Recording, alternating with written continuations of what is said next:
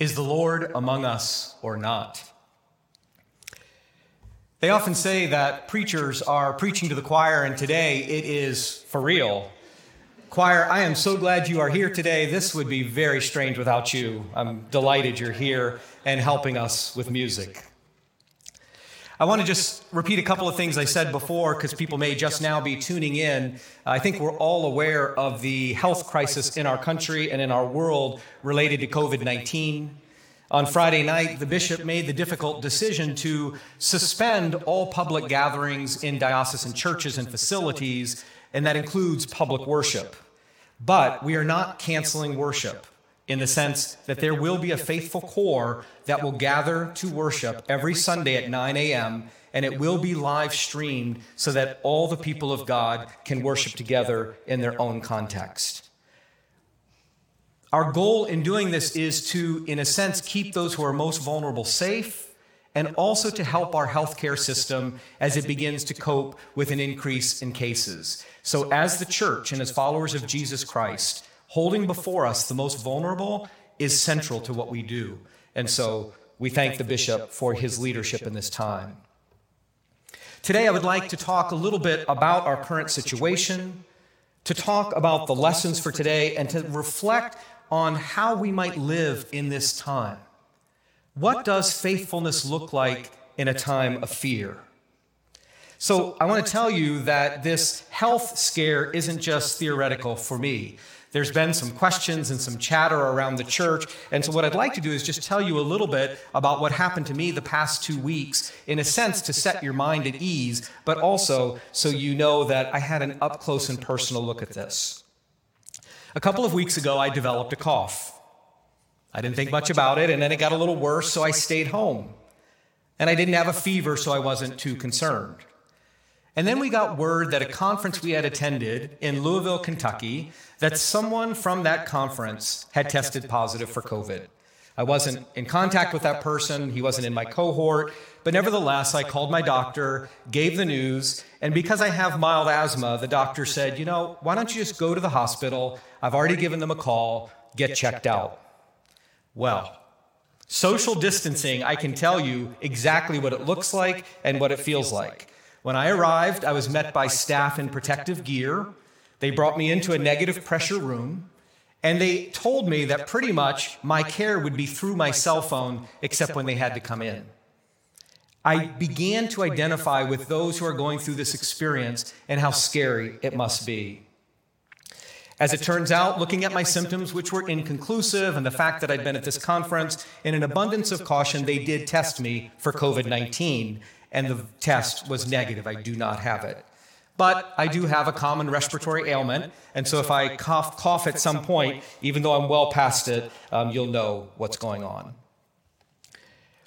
That's my experience, and in a sense, that's what happened to me. But I am mindful now that there are people around the country who are doing this in their homes, in their families, in their communities, trying to assess symptoms, trying to figure out the right course. And the fact is, most people will be just fine.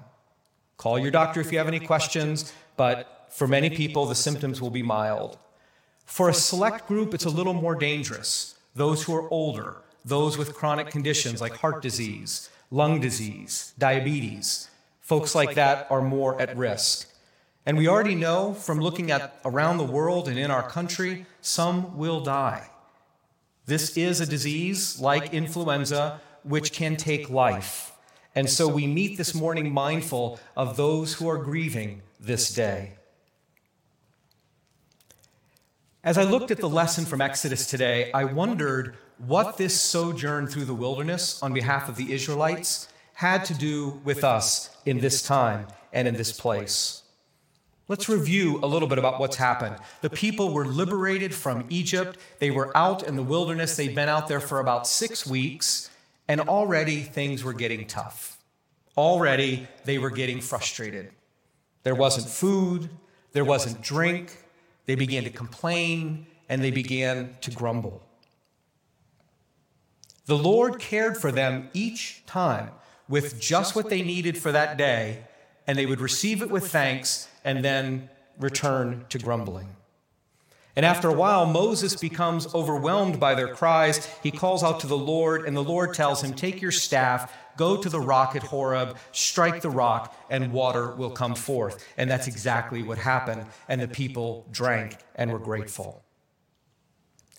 As I began seeing the story, I realized that as a people, we are entering into a kind of wilderness.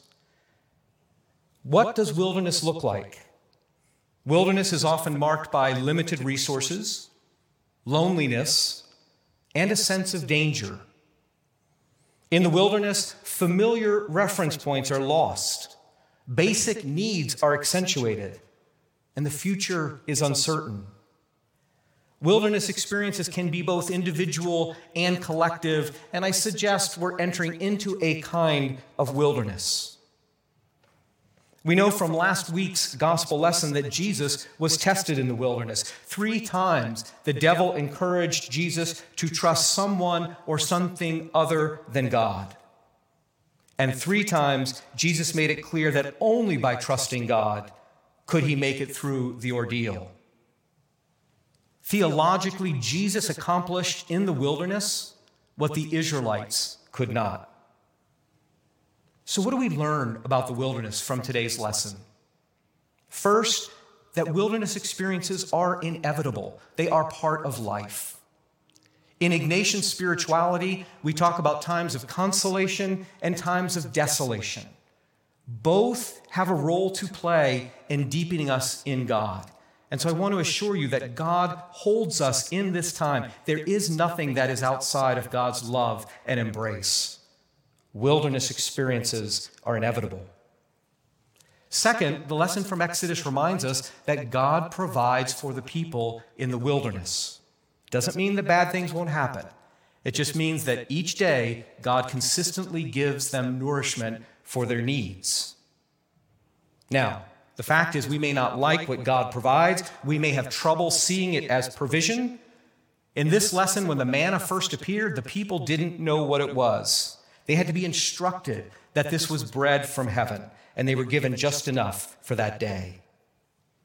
There may be people in our lives who will teach us what provision looks like in this time, who will point to the grace of God and help us to see here is nourishment, here is drink.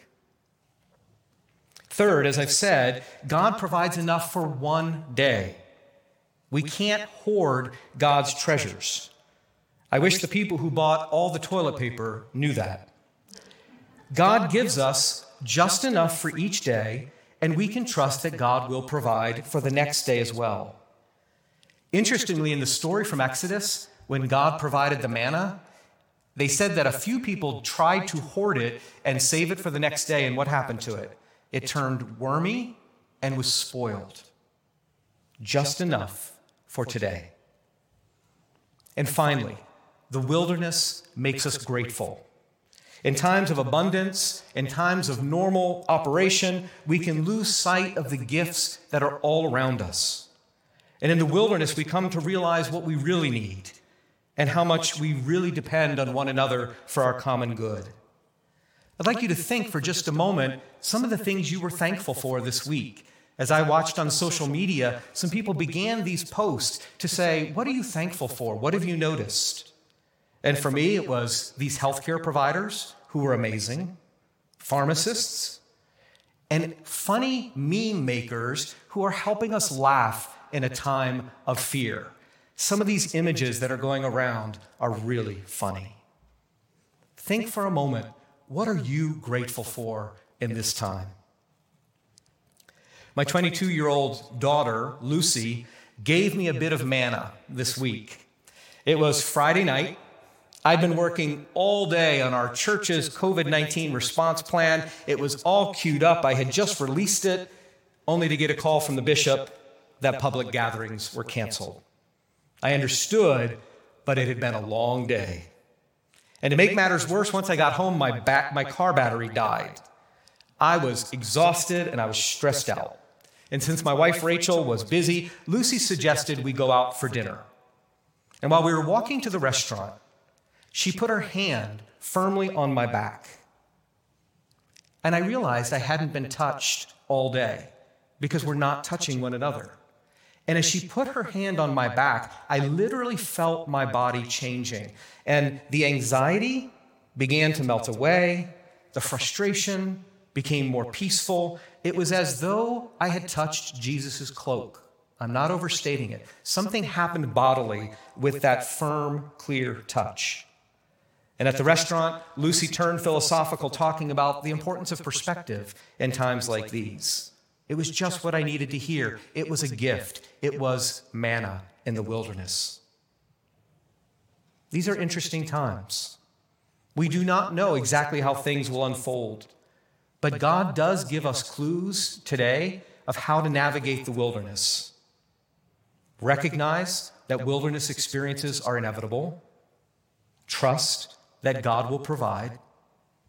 Take one day at a time and be grateful.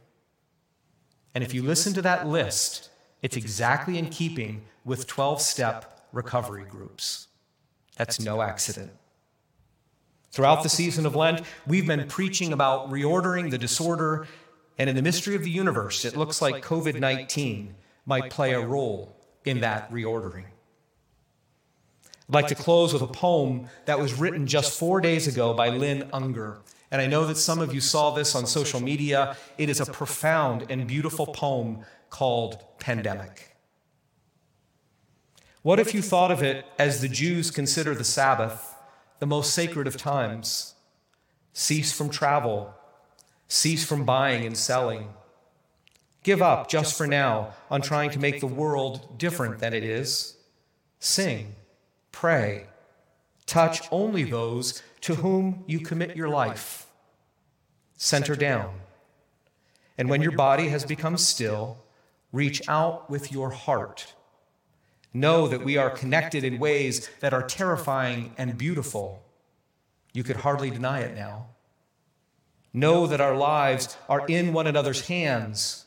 Surely that has become clear. Do not reach out your hands, reach out your heart. Reach out your words. Reach out all the tendrils of compassion that move invisibly where we cannot touch.